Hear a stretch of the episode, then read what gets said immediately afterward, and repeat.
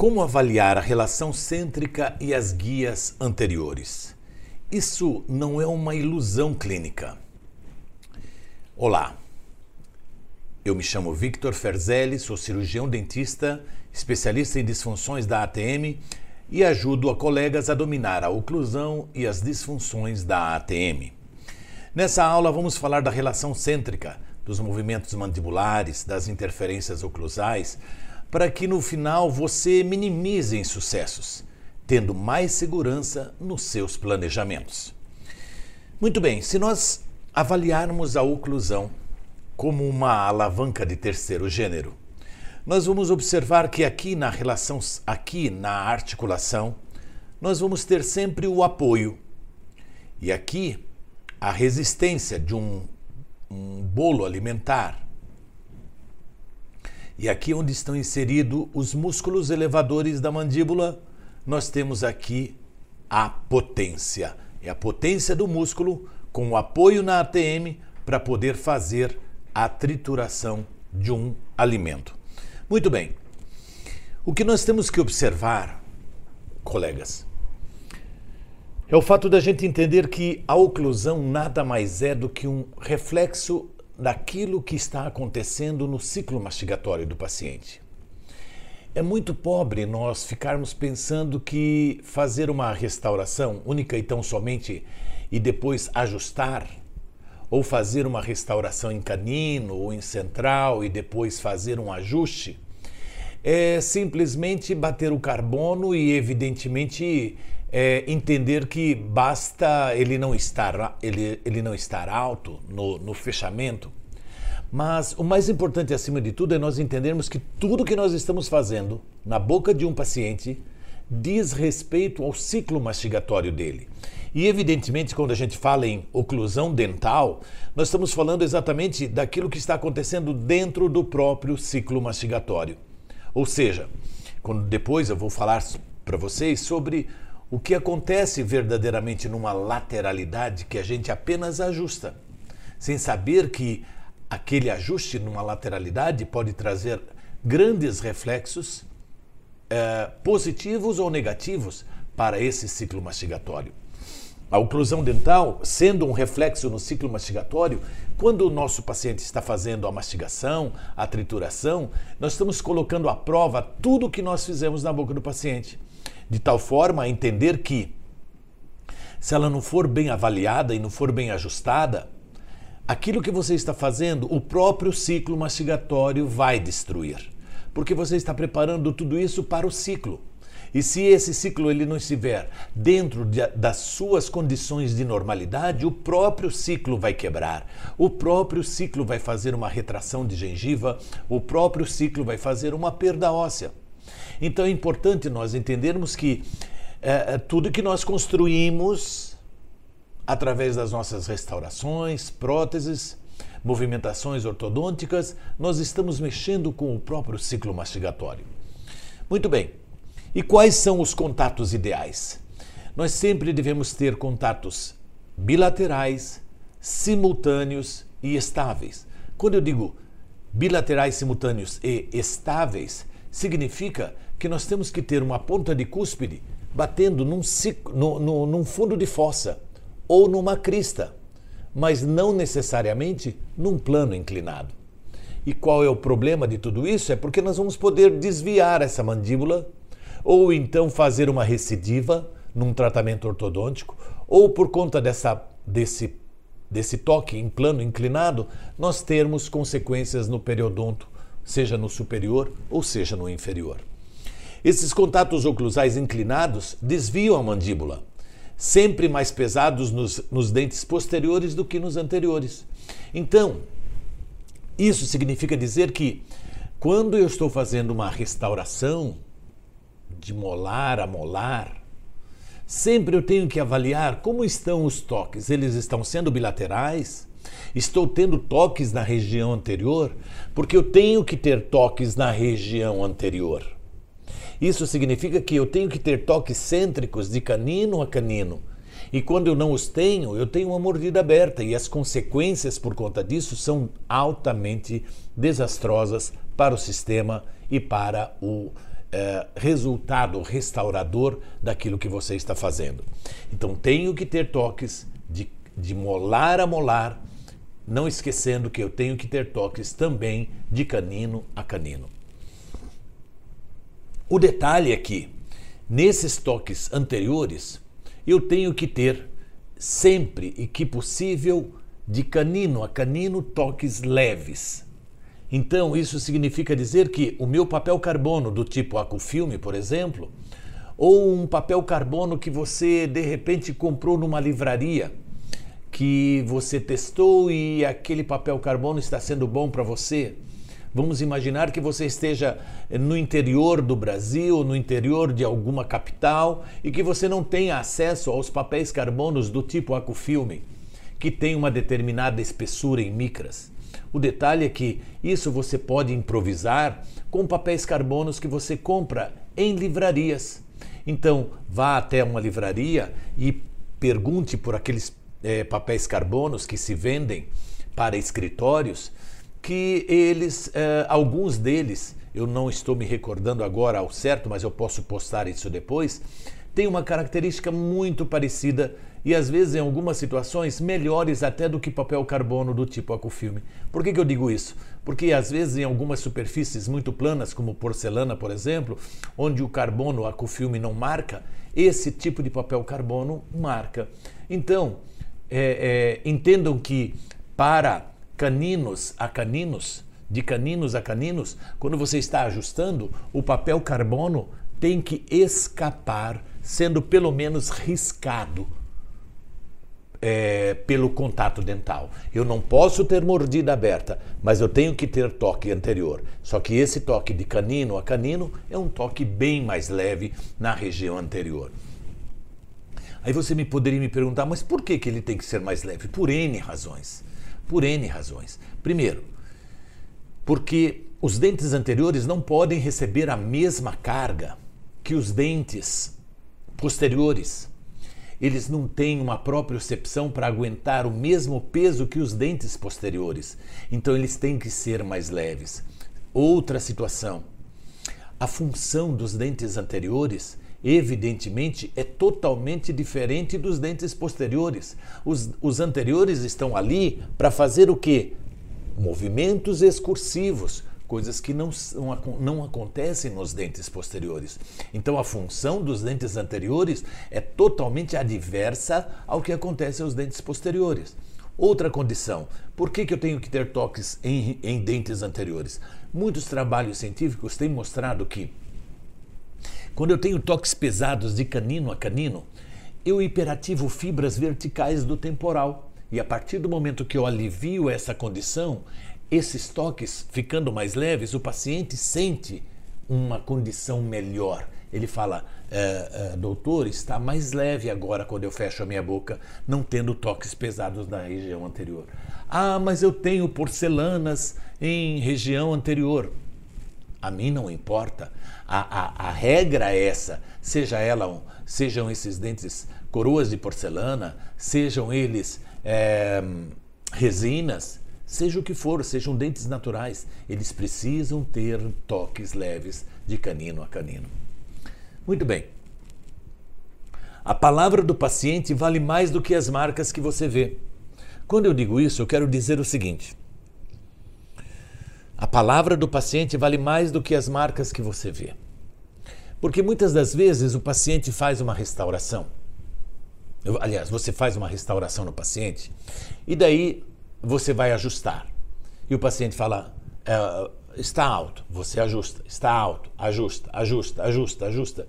Enquanto ele estiver sentindo que, estará, que está alto, ele vai reclamar para você. Então não é que ele está sendo chato com você. Não é que você está comprometendo já a tua coroa de porcelana que você fez. Talvez você não tenha dado um espaço suficiente para aquela espessura de porcelana e a porcelana ficou fina e você está ajustando, ela ainda continua alta e daqui a pouquinho vai furar. A culpa não é do protético, a culpa não é do paciente. A culpa é sua que não deixou um espaço suficiente para poder criar o teu trabalho. Então, se o paciente está dizendo para você está alto, ele não está sendo chato com isso. ele não está querendo te oportunar por isso.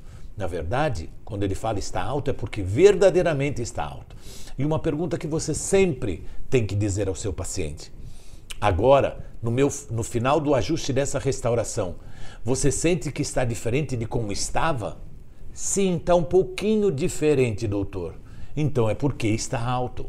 Então entenda que qualquer tipo de situação que você deixe com sobrecarga, você vai trazer problemas posteriormente à sua restauração ou consequências como uma bomba de efeito eh, retardado ao longo do tempo, trazendo é, outras consequências periodontais ou uma hiperatividade muscular por conta de uma restauração alta. Entenda que quando o paciente diz para você assim, doutor, eu estou percebendo que ainda está alto, é porque na verdade ele está realmente sentindo. Então, para isso, tem muita gente que diz assim: ah, mas e agora que eu vou fazer? Minha restauração já está ficando fina, está ficando muito delgada. O que, que eu faço? Pessoal, eu, eu, eu sempre é, avalio os dentes que se ocluem. Se eu, de, se eu tenho, por exemplo, um dente que já está bastante comprometido na sua estrutura por conta de uma restauração, é, é, versus um dente superior que ele é praticamente ou totalmente rígido, é ele que vai ser comprometido para eu não ter que comprometer ainda mais aquele dente que está é, é, comprometido na sua estrutura. Isso significa dizer que quando eu vejo que uh, eu tenho um dente totalmente rígido na parte superior, eu não tenho sombras de dúvida nenhuma para poder desgastar sim. Nossa, mas você vai desgastar um dente rígido. E qual é o problema se o dente de baixo já está se perdendo? Você quer comprometer ainda mais até que ele perca aquele dente, até que ele frature aquela sua restauração, até que ele é, é, tenha que, que ir para uma, uma exodontia porque você não quis mexer no antagônico? E quando, por exemplo, você tem um dente que extruiu num superior e você tem uma restauração comprometida e, e um dente já comprometido na sua altura. E a curva de SPI ou a curva de SP? Nessa hora, você tem que respeitar tudo isso e observar que aquele dente que extruiu precisa ser sim compensado. Até uma, uma, uma, uma característica de de repente você ter em alguns casos mais, mais comprometidos, de lançar mão de um tratamento endodôntico superior para fazer aquele dente, aquele molar superior voltar à sua anatomia original, para dar espessura, para você poder, para dar espaço para você poder construir um bom trabalho inferior. Então, entendam, não é você dizer assim, puxa, vou comprometer estrutura sadia em prol de uma. Sim, vai comprometer quem tem mais, dá para quem tem menos. Quem tem mais, vai dar espaço para quem tem menos. A condição é essa: é equilibrar todo o sistema e não comprometê-lo ainda mais. Nunca deixe numa reabilitação ausência de toques na região anterior. Por quê? Todas as vezes que você tiver ausência de toques na região anterior, você está dando possibilidades de que essa situação possa causar danos também a longo prazo. Por quê? Eu tendo toques de, de molar a molar, passando pelos incisivos centrais, laterais e caninos, com toques leves, eu estou fazendo sim uma boa distribuição de carga. Lembrando que esses toques na região de canino a canino tem que deixar passar o papel carbono de forma livre, riscando apenas o carbono, mas não aberto o mínimo o suficiente para acontecer ali uma mordida aberta. Então, sempre toques leves na região anterior. Se nós formos falar sobre os movimentos mandibulares, evidentemente que ah, nós não podemos deixar de avaliar os contatos anteriores que proporcionam uma orientação para a mandíbula nos chamados guia anteriores. Então a guia anterior ela é dada justamente pelos contatos dentários anteriores. E, e evidentemente, se você não deixa é, de canino a canino? Ah, mas professor, acontece que de canino a canino esse paciente já veio com mordida aberta. E agora? Ah, ele não tem condições de fazer tratamento ortodôntico. E agora? Será que você não pode compensar isso de uma certa forma?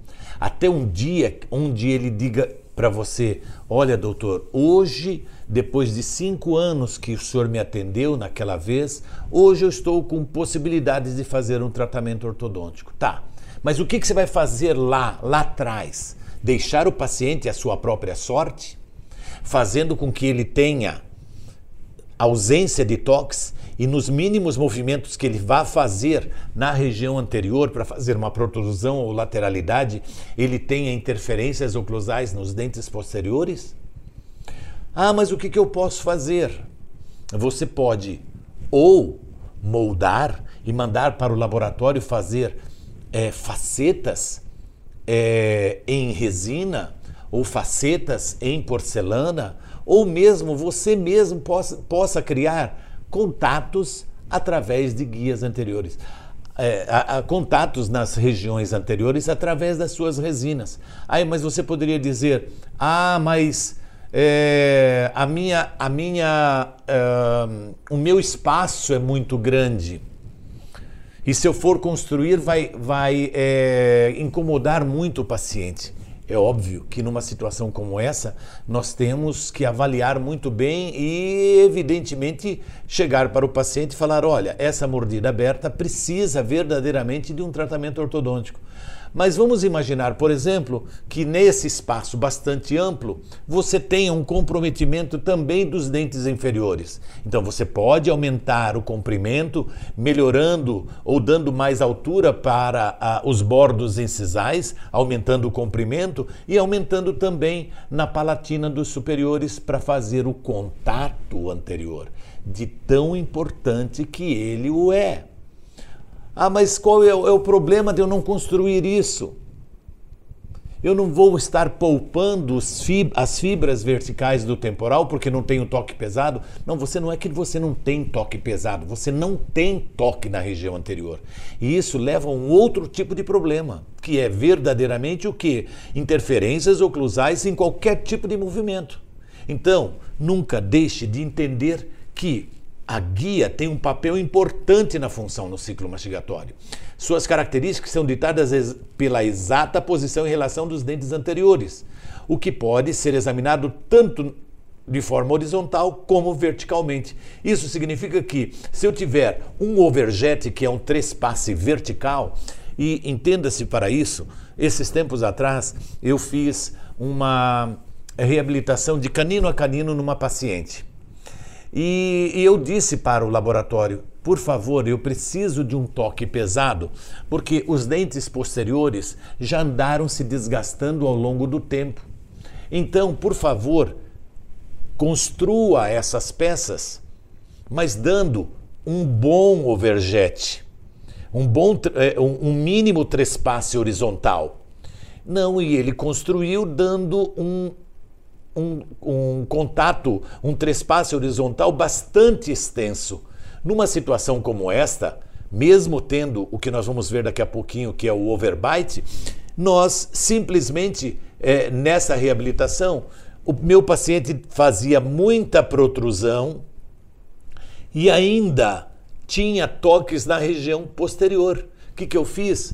Eu só de observar isso no teste que eu fiz, ou na prova que eu fiz, das porcelanas, eu mandei de volta para o laboratório e pedi para que ele fizesse o seguinte: complete isto, complete a face palatina desses dentes anteriores, porque eu quero fazer com que o paciente desoclua imediatamente os posteriores. Por quê? Ou porque já tem algum comprometimento periodontal, ou porque a altura desses dentes já está comprometida, ou porque eu também quero livrá-los por completo de qualquer tipo de interferência oclusal. Além do que, a possibilidade de você ter, através de um overbite, que pode ser pequeno ou pode ser mais extenso, no overbite a possibilidade de você também fazer uma boa é, desoclusão. Quer dizer, um overbite curto não vai te permitir imediatamente fazer é, uma boa desoclusão. Inclusive, quando o colega me fala assim: Olha, eu tenho um overbite nesse, nessa minha reabilitação.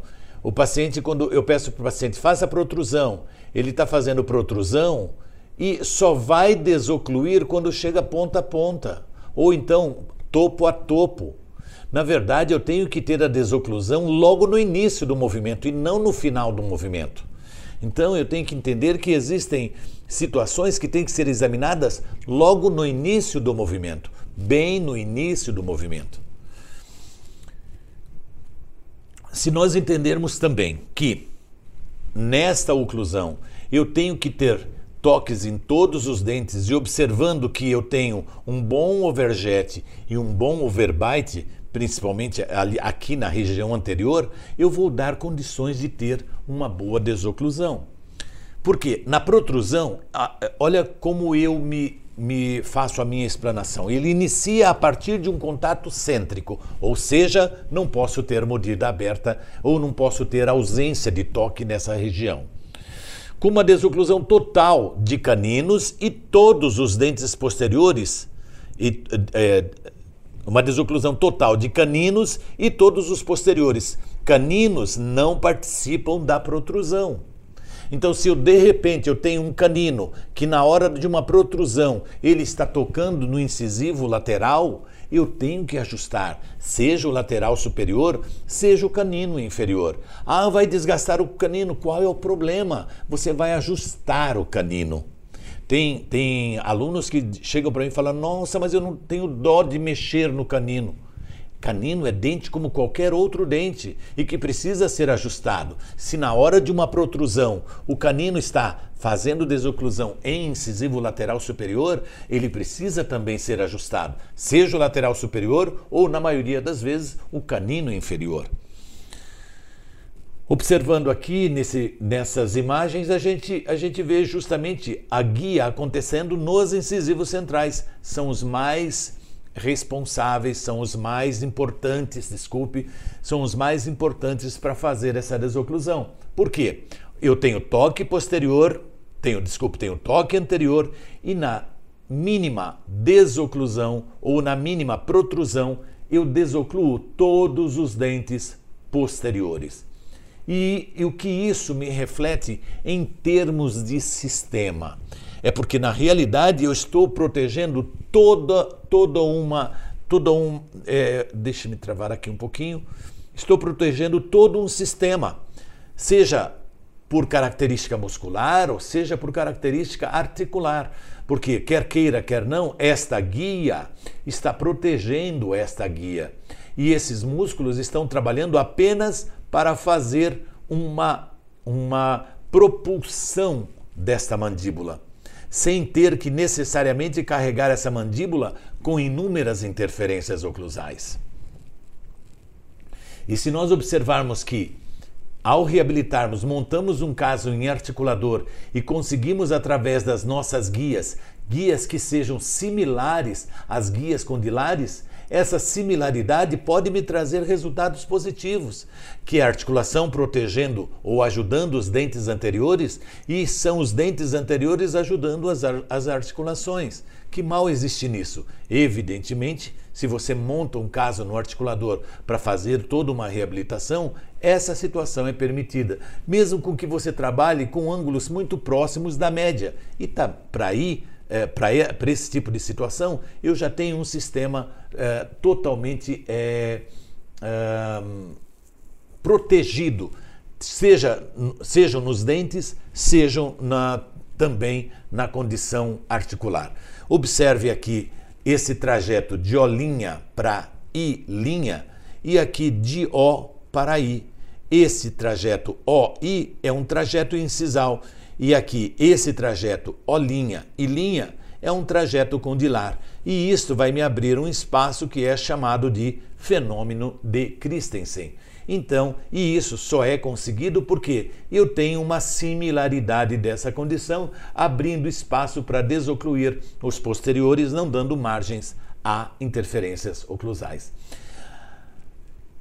A guia condilar e a, a, a guia anterior incisal. Observem exatamente me, um outro trabalho, um outro desenho mostrando exatamente essa similaridade. Aqui também, aqui também.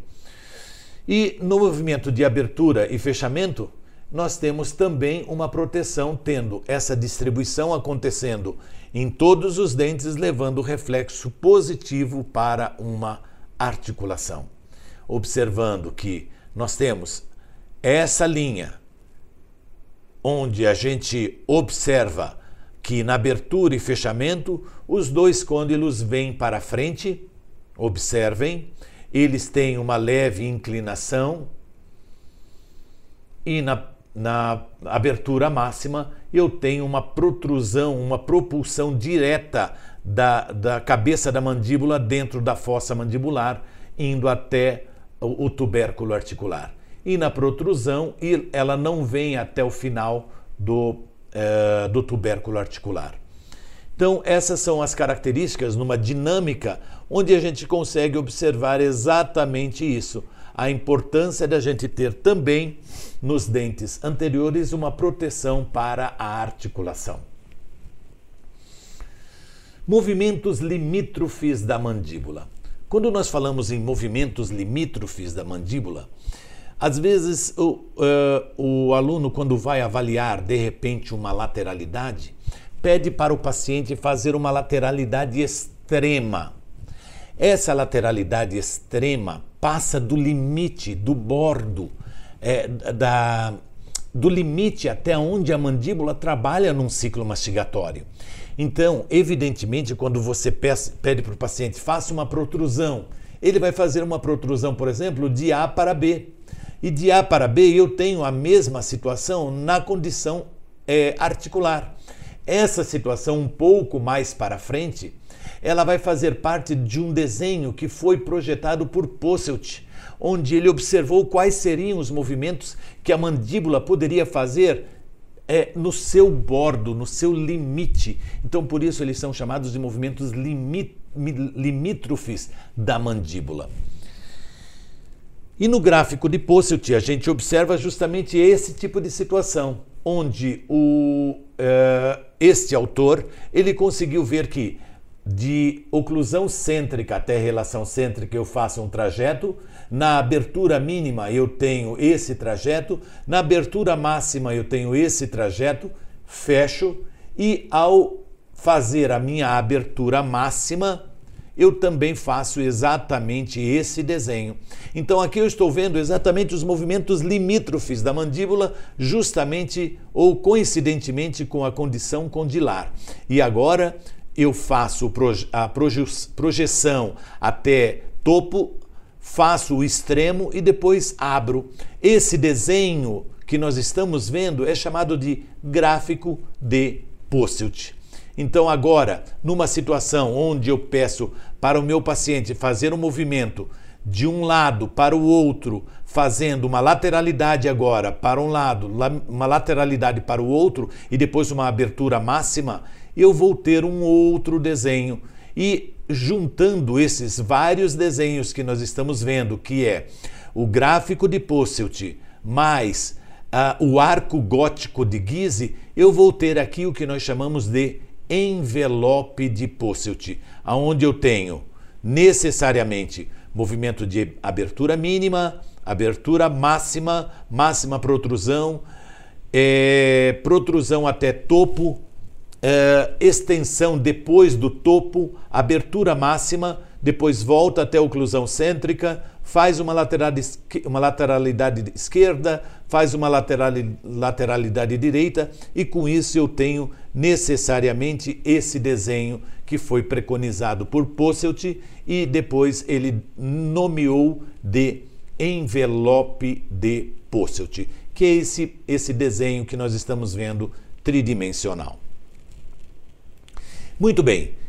E a partir desse dessa situação, a gente tem que vai conseguir entender uma particularidade de alguns problemas que acontecem em nossa clínica, que é, por exemplo, nós avaliarmos que quando eu tenho o paciente na posição ereta, eu tenho o paciente abrindo e fechando a boca sempre na oclusão cêntrica ou na oclusão habitual.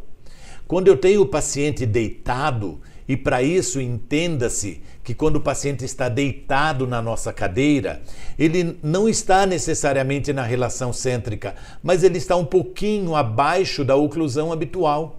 E quando você faz esse ajuste aqui, você está fazendo a sua restauração e ajustando. Muito bem. Aonde acontece o problema? Você está fazendo uma restauração, está, está ajustando, está ajustando, o paciente está deitado, você está ajustando, ajustando, e você já está apurado porque já tem um outro paciente te esperando, até que ele fala: Doutor, agora está bem ajustado. Aí você volta a zero a tua cadeira, quando o paciente fica de pé, ele está saindo na porta, ele para e fala: Doutor, ainda está um pouquinho alto não é que ele está sendo chato. É porque na realidade, quando você ajustou, ele estava com a cabeça distendida para trás em 45 graus ou mais. E você ajustou nesta posição. E quando ele ficou de pé para ir embora, ele ficou numa outra posição.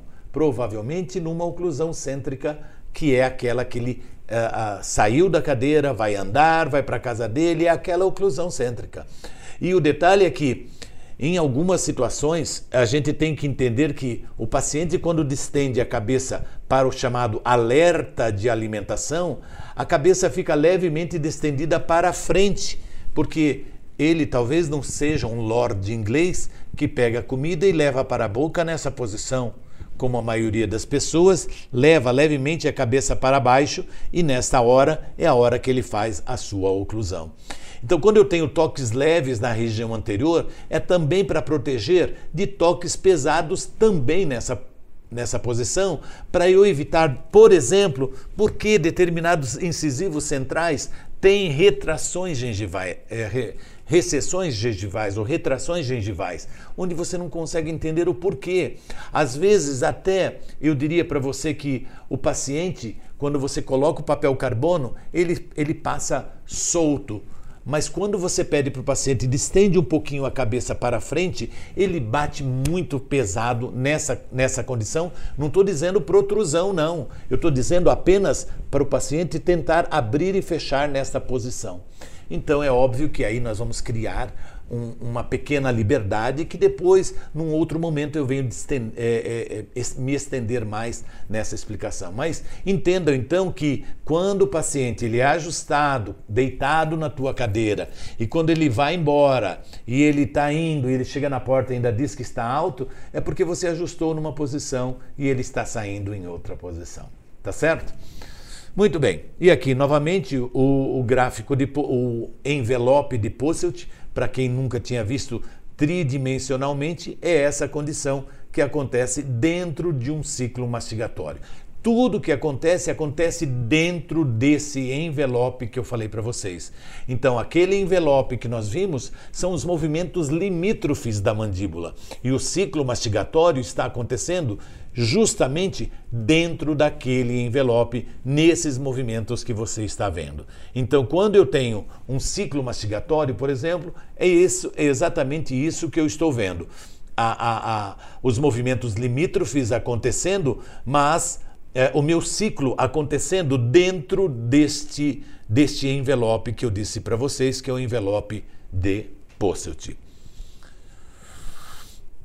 E aqui nós estamos vendo o envelope, de, o, o, o, o ciclo mastigatório em verde dentro do envelope de Posselt. Muito bem, agora vamos falar sobre a guia lateral em canino. Essa guia lateral em canino rende aproximadamente umas duas, três horas só de explicação. Mas eu vou tentar resumir aqui para vocês poderem entender a importância dela. Quando eu digo isso, eu quero dizer que muitos pacientes, às vezes, muitos profissionais, às vezes, fazem umas belas reabilitações que ficam lindas de canino a canino, ou então fazem uma boca toda em porcelana, com lentes, etc.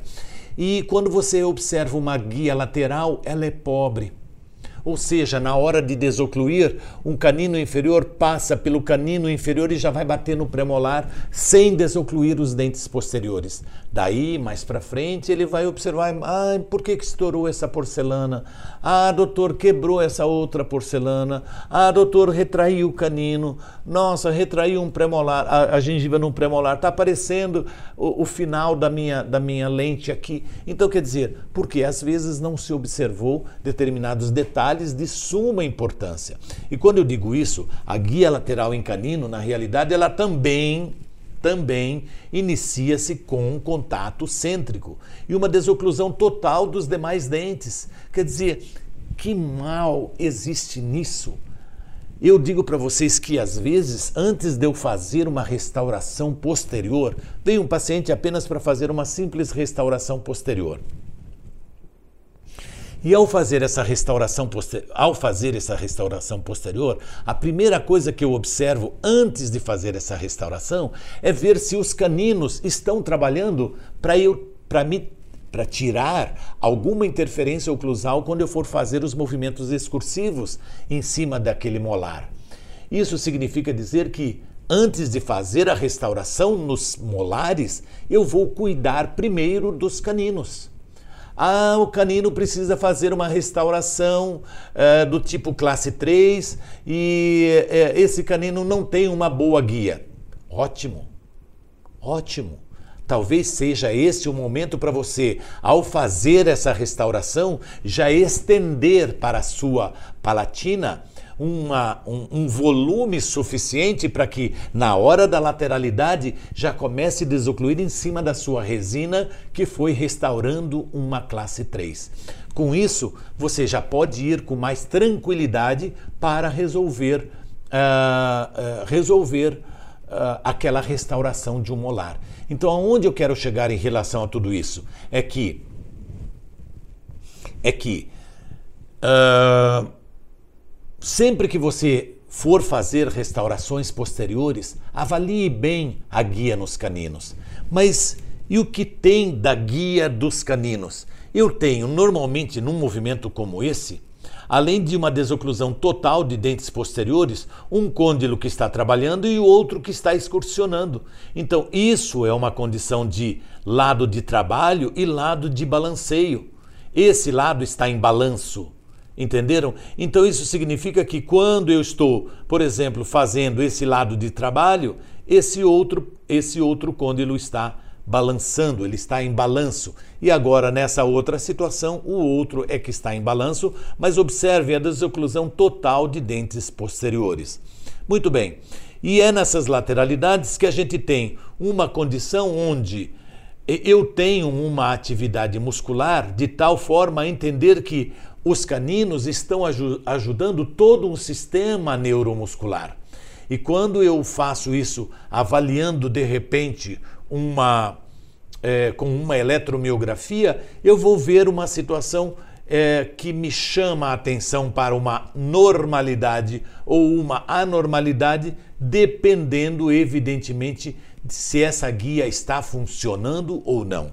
Agora vem aquela pergunta guia anterior lateral ou guia lateral ou guia em canino.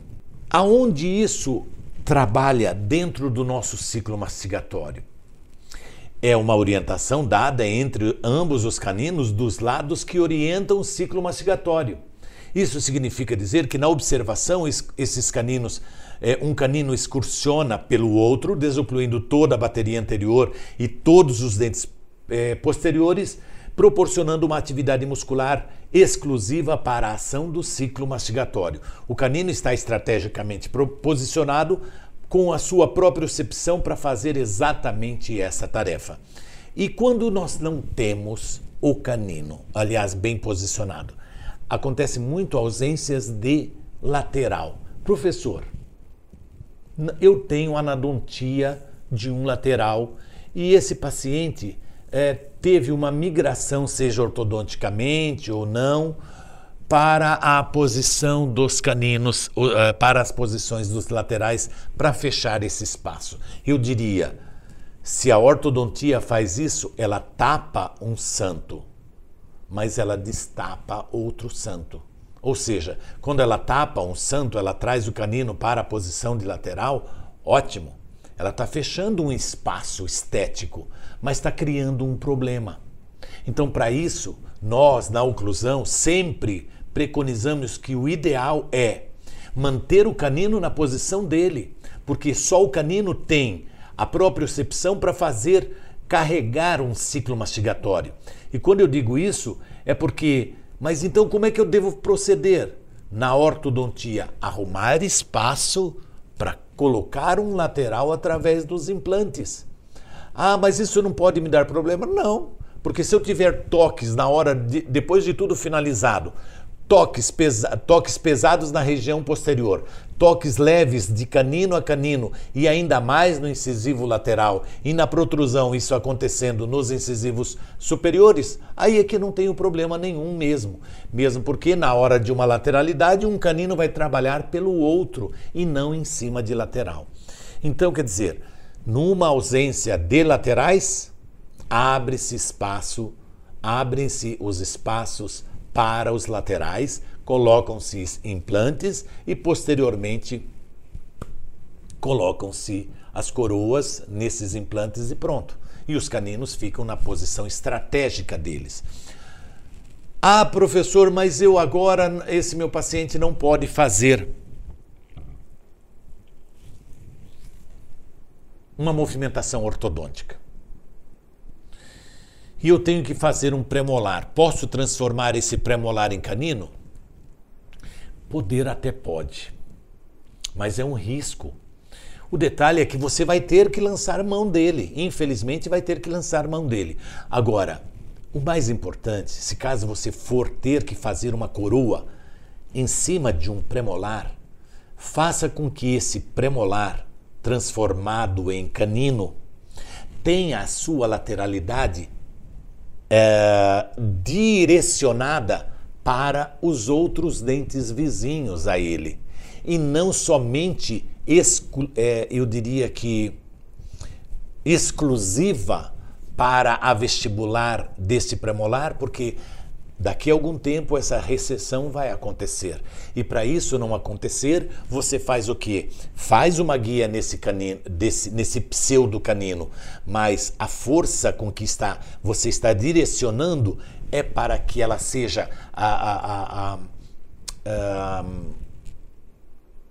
resultante de todas essas forças sejam direcionadas para os demais dentes vizinhos a esse premolar para distribuir a carga de um ciclo mastigatório que é jogado em cima de um único dente, mas através dos pontos de contato com os demais, essa força seja distribuída.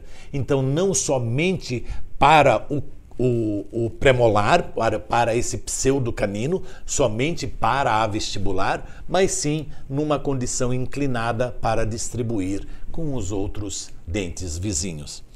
Muito bem, então nós estamos vendo aqui exatamente o que? Que na lateralidade observem um toque cêntrico e a desoclusão. Em todos os trabalhos nós temos exatamente isso, um toque cêntrico e a desoclusão.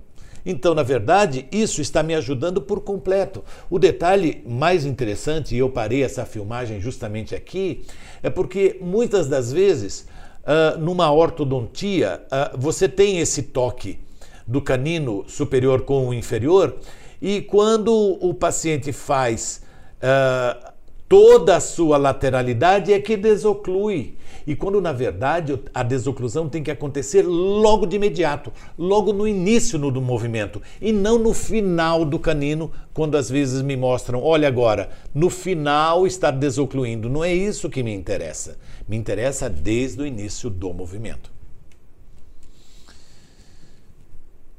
E agora nós aqui observando a atividade muscular, que eh, já me perguntaram, professor, em termos eletromiográficos, em termos de atividade eletromiográfica, é melhor no canino? Existe um trabalho científico de Williamson no livro de Peter Dawson que mostra que a atividade muscular é muito melhor, muito menor, quando ela é executada em cima de caninos. do que quando ele é observado ou ele é executado em uma guia parcial ou total de grupo. Eu vou abrir um parênteses agora para falar da guia parcial ou total de grupo. Então, se eu for comparar o que é melhor, guia lateral em canino ou guia parcial em grupo, em termos eletromiográficos, o melhor é guia em canino, única e exclusivamente. Ah, mas o meu canino ele está muito comprometido periodontalmente. Eu posso distribuir com os demais? Pode sim, você pode fazer uma guia parcial em grupo, mas entenda, a guia parcial em grupo ela é conseguida em detrimento da guia do canino, ou seja, sempre o canino fazendo a desoclusão e os premolares, por exemplo, participando. É uma guia parcial de grupo. Agora eu tenho o canino e os prés e os molares participando. Isso é uma guia total de grupo. Agora, se eu não tenho o canino, é tudo interferência. Ah, quer dizer que o canino tem que participar para ter a guia parcial e a guia total? Sim, ele é que comanda tudo isso. Então, recapitulando, fazendo a guia no canino, ele está periodontalmente comprometido, mas faço a lateralidade nesse canino e dois prés participam, uma guia parcial de grupo. Ou só um pré participa, uma guia parcial de grupo.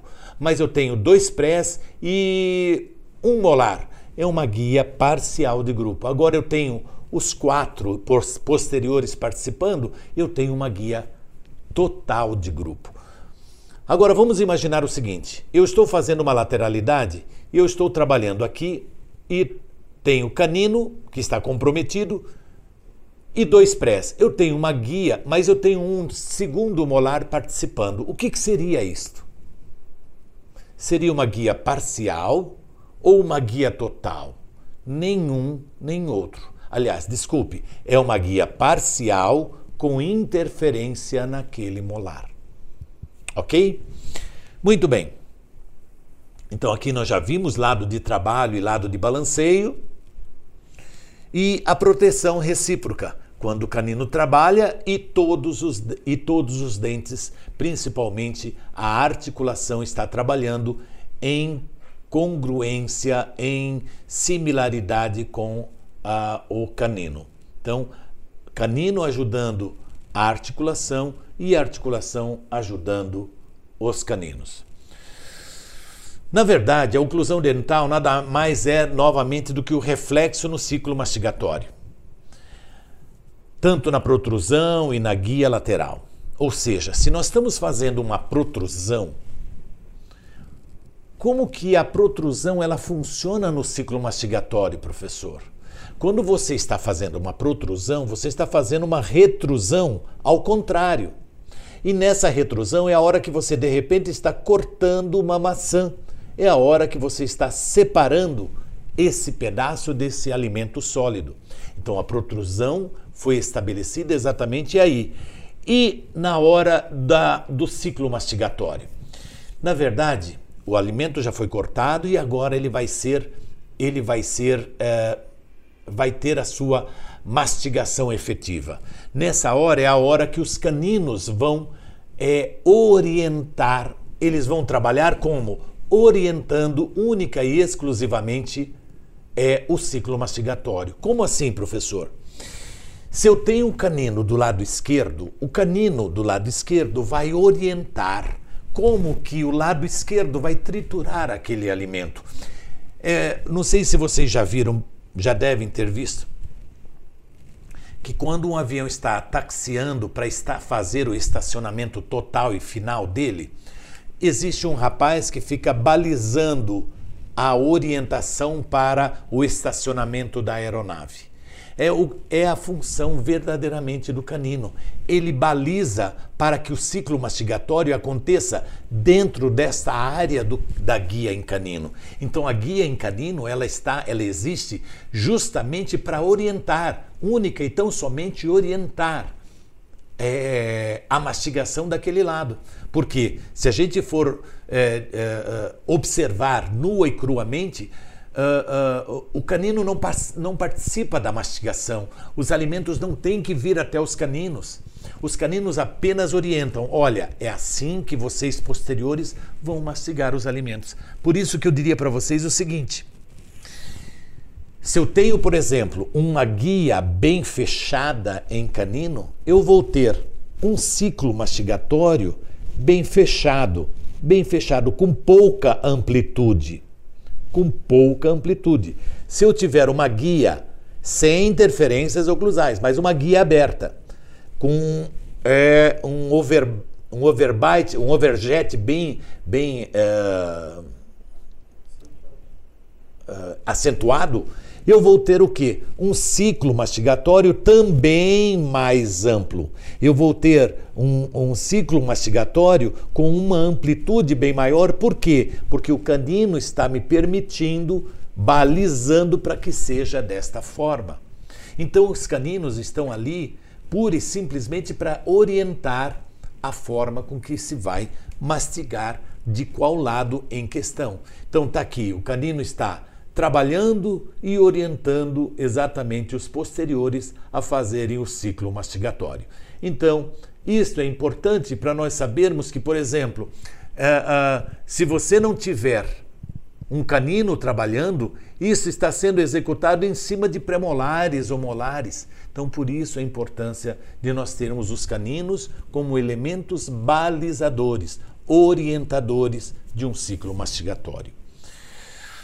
Bom, vamos falar agora de um assunto muito polêmico, que não é necessariamente a oclusão cêntrica, porque a oclusão cêntrica é a oclusão habitual. A oclusão habitual é a oclusão da máxima intercuspidação, ou máxima intercuspidação habitual, como queiram.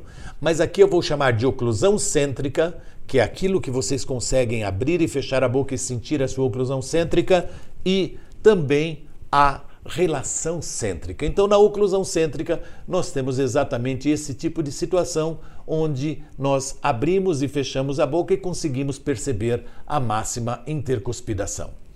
E na relação cêntrica, ela existe ou é uma ilusão? A relação cêntrica ela existe sim.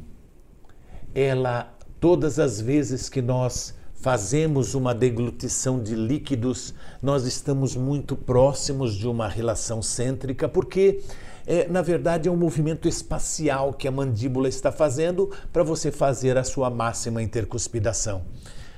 Mas e como que eu posso provar para vocês que essa relação cêntrica existe? Se eu pedir para vocês agora fazerem um, um teste, agora, nesse exato momento, você está aí sozinho assistindo a minha aula. Eu vou pedir para você abra e feche a boca uh, várias vezes na oclusão habitual. Estão percebendo todas as marcas de dente? É, é, estão percebendo todos os dentes se tocando? Muito bem. Mentalizem esse toque.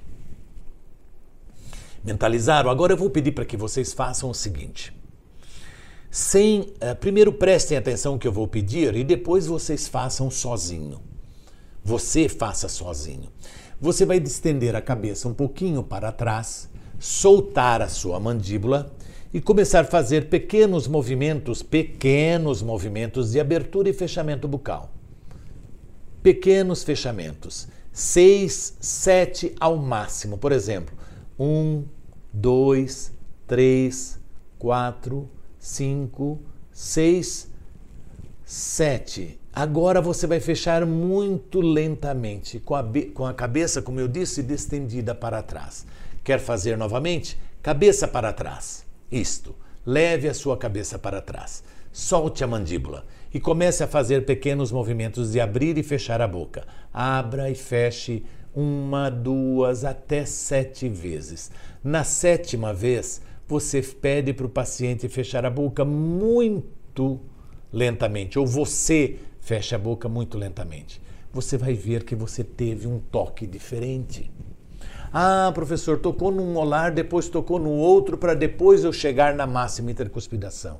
Sim, você estava numa outra posição que eu poderia dizer muito próxima de relação cêntrica. Não necessariamente a relação cêntrica, porque ela é um pouquinho mais complexa para se conseguir na sua plenitude, mas você saiu da oclusão habitual. Se você saiu da oclusão habitual, então você não está mais nela quando você fecha e sente um outro toque diferente. Porque você mentalizou agora há pouco como era a sua habitual. Então, se você tocou diferente, você não tocou mais na sua habitual. E provavelmente tocou numa posição muito próxima da relação central. Bom, e o que eu quero concluir com isso? Se você faz uma ortodontia e você quer minimizar o espaço e deve minimizar a diferença entre relação cêntrica e habitual, você pode muito bem pedir para o seu paciente que está deitado, enquanto você prepara os seus instrumentos, para ele abrir e fechar a boca seis vezes, sete vezes, oito, dez vezes, sem que haja toque dental e depois fala para ele agora você vai fechar e vai fechar a boca e vai parar é, o toque no primeiro toque de dente você para ali você vai ter exatamente a posição que a sua mandíbula está assumindo e a relação entre os dentes será que ele realmente é um paciente classe 1 Será que ele não é um paciente classe 2? Será que esse paciente classe 3 ele não é de topo? Então, quer dizer, essas mínimas des programações como essa que eu lhe ensinei agora, pode justamente observar esse tipo de situação. Então imagine duas situações na prática. Quando você vai deglutir água, você vai tomar um copo d'água, você toma o copo d'água assim, ou você leva a cabeça para trás um pouquinho para tomar um copo d'água. Então a cabeça foi para trás e a mandíbula ficou fazendo esse movimento. Concorda comigo? E quando o paciente está deitado, e toda hora abre e fecha a boca, abre e fecha, deglute, abre e está com sugador, e daí você faz o ajuste da restauração, ele sai, quando ele está lá fora, ele fala ainda está alto. Você ajustou numa posição mais próxima da relação cêntrica. Ah, isso é ruim? Não. Mas você tem que avaliar também se na oclusão habitual dele essa restauração não ficou alta. Ah, e como eu faria isso sem dispensar o paciente? Na hora que você acabou de ajustar, na hora que ele está sentado, ainda peça para ele, faça mais um teste. Bata seus dentes, ainda continua alto? Ainda continua alto. Então você vai ajustar também na habitual. Ajustou primeiramente na relação cêntrica e depois na habitual. Então aqui nós estamos vendo exatamente o que? Esse desenho, esse, é, esse vídeo mostrando a relação cêntrica, onde a articulação assume uma outra posição. Observem.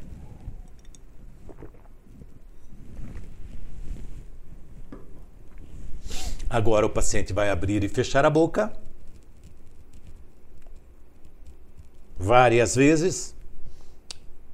E daí, quando ele toca, ele toca numa outra situação. Observem que a articulação agora está centralizada, provavelmente mais próxima de uma relação cêntrica, e agora nós estamos o que? O paciente, ao fechar, sente um toque diferente. Então, nós estamos aí mais próximos, ou talvez muito próximos da relação central. Então, o que, que a gente vai analisar? O primeiro toque em relação cêntrica. Ver se esse toque é uma interferência verdadeiramente é, é, interferência no arco de fechamento, se não é a partir daí que eu vou ter que avaliar como está indo o tratamento ortodôntico para eu sempre minimizar ao máximo a diferença entre a relação cêntrica e habitual? Sim, em tratamentos ortodônticos, quanto mais próximo você tiver a oclusão cêntrica da relação cêntrica, muito melhor. Muito bem, e a posição ideal para planejamento e início de tratamento e também eu diria a continuidade do tratamento ortodôntico, pedindo sempre para que o paciente faça esse tipo de movimento. Então aqui nós temos a máxima, antes nós dizíamos que ela era considerada a posição músculo-esqueleticamente estável da mandíbula e, e hoje também pelo, pelos termos do glossário, hoje nós temos como relação cêntrica. Então agora eu vou lançar um desafio para vocês. Eu quero que você faça esse teste no seu próximo paciente, quando você voltar a trabalhar ou, ou estiver assistindo, então, no seu próximo paciente, pedir para ele mentalizar habitual, de estender a cabeça para trás, apesar que ele vai já estar deitado, pedir para ele abrir seis a sete vezes e depois fechar levemente até o primeiro toque cêntrico. Você vai ver que ele vai tocar os dentes diferentes. E aí o que, que você conseguiu ver de diferente nisso? Você vai conseguir ver que ele vem, ele tem a oclusão habitual e tem a, a relação cêntrica. Então, aquilo que você observar, comente aqui embaixo do vídeo o resultado que você encontrou, tá bom? Recapitulando, nós vimos que a relação cêntrica está mais presente no cotidiano do que você imagina, que a oclusão faz parte de um ciclo mastigatório, que o gráfico de Posselt é para nós, inclusive, observarmos as posições diferentes que nós estamos ajustando o nosso paciente. E o que fazer agora? Se você gostou, ou aprendeu algo com meu vídeo nessa aula, nessa aula, eu peço, por favor, se você puder, me dê um feedback do que, que você achou desse vídeo. Fazendo o quê? Uh, clicando, dando um ok, curtindo o nosso vídeo, uh, me seguindo nas, nas redes sociais, no, no, se você estiver agora no, no, no YouTube, no Instagram, no Facebook é, porque para mim vai ser muito importante o seu feedback.